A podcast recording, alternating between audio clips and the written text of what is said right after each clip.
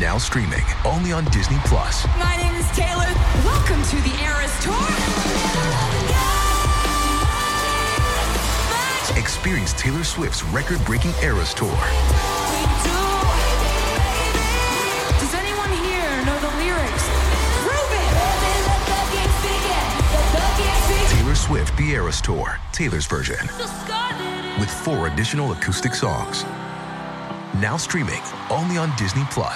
If you've got a thirst for knowledge that never quits, Brightside Podcasts are just what you need. Whether you're into recent discoveries, space exploration, true stories, or useful tips for self-improvement, psychology, gadgets, or just your day-to-day routine, there's something for everyone.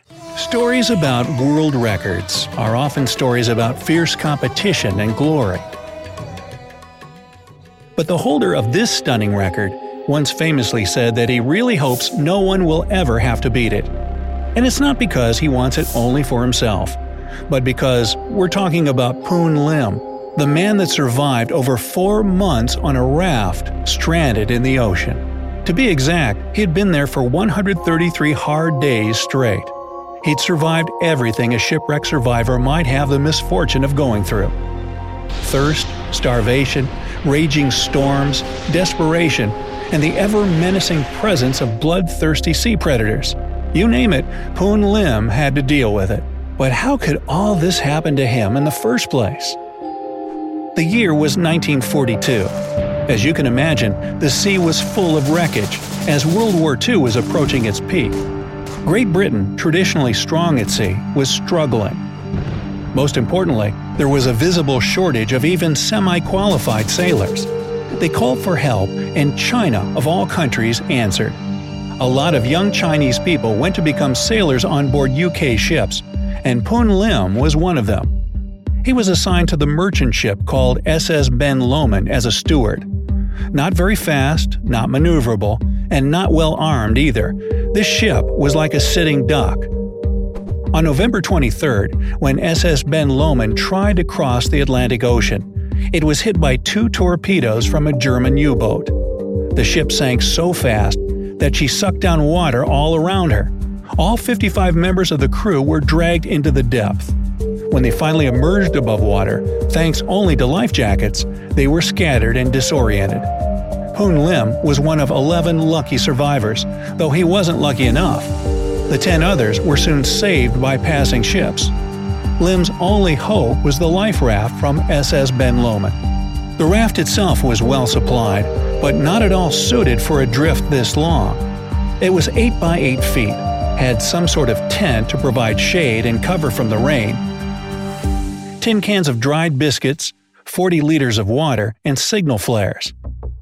A sign of darker times, when saving one's life could be mixed with damaging it. The position Poon Lim found himself in was not pleasant at all. He couldn't even swim and had to tie himself to the raft. He was too terrified to even think about falling overboard. Remember being lost as a kid, let's say in a shopping mall? At first, you're hopeful that your parents will find you, but then panic creeps in. What if they don't find you? This is a weak representation of what it is to be lost in the wild. Add being surrounded by water and being completely terrified. As his water supplies dried up, Poon Lim realized that he was in real danger. Fortunately, he didn't panic, and soon developed such strong survival skills that he later helped to write books about survival at sea. Still consumed by fear, though, he tied knots on a rope to count his days of being adrift.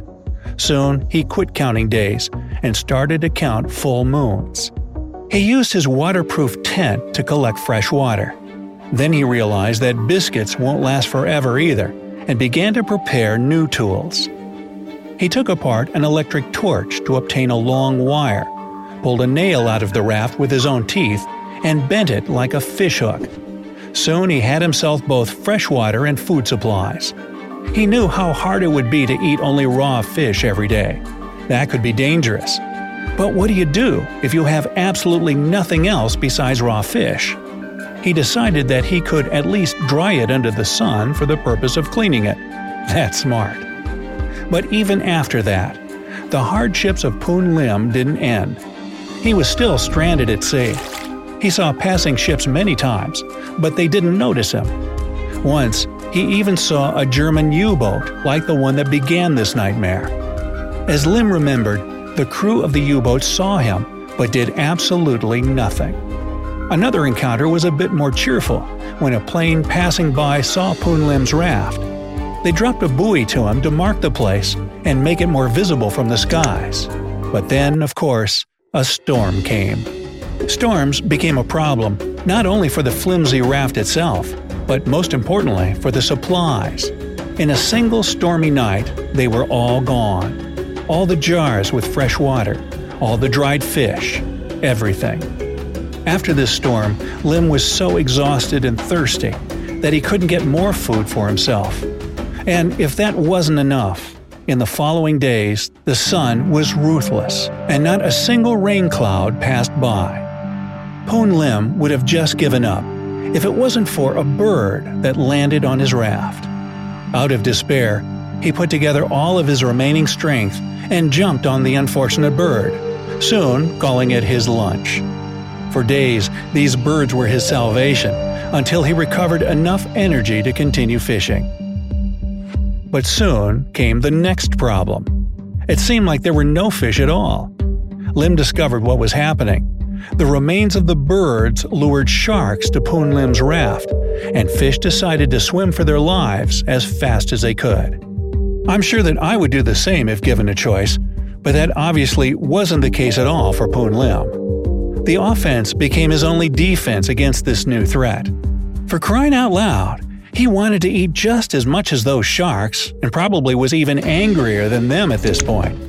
He used his improvised fishing tools once more, but this time bird meat served as bait.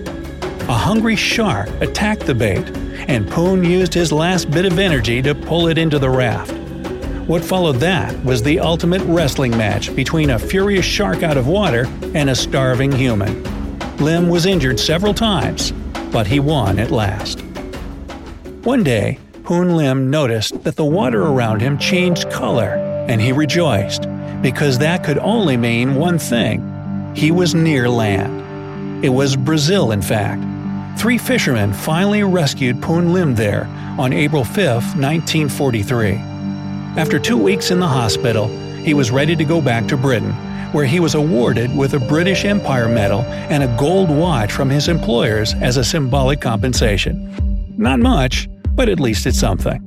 And is it even possible to compensate for something as hard as 133 days stranded in a life raft?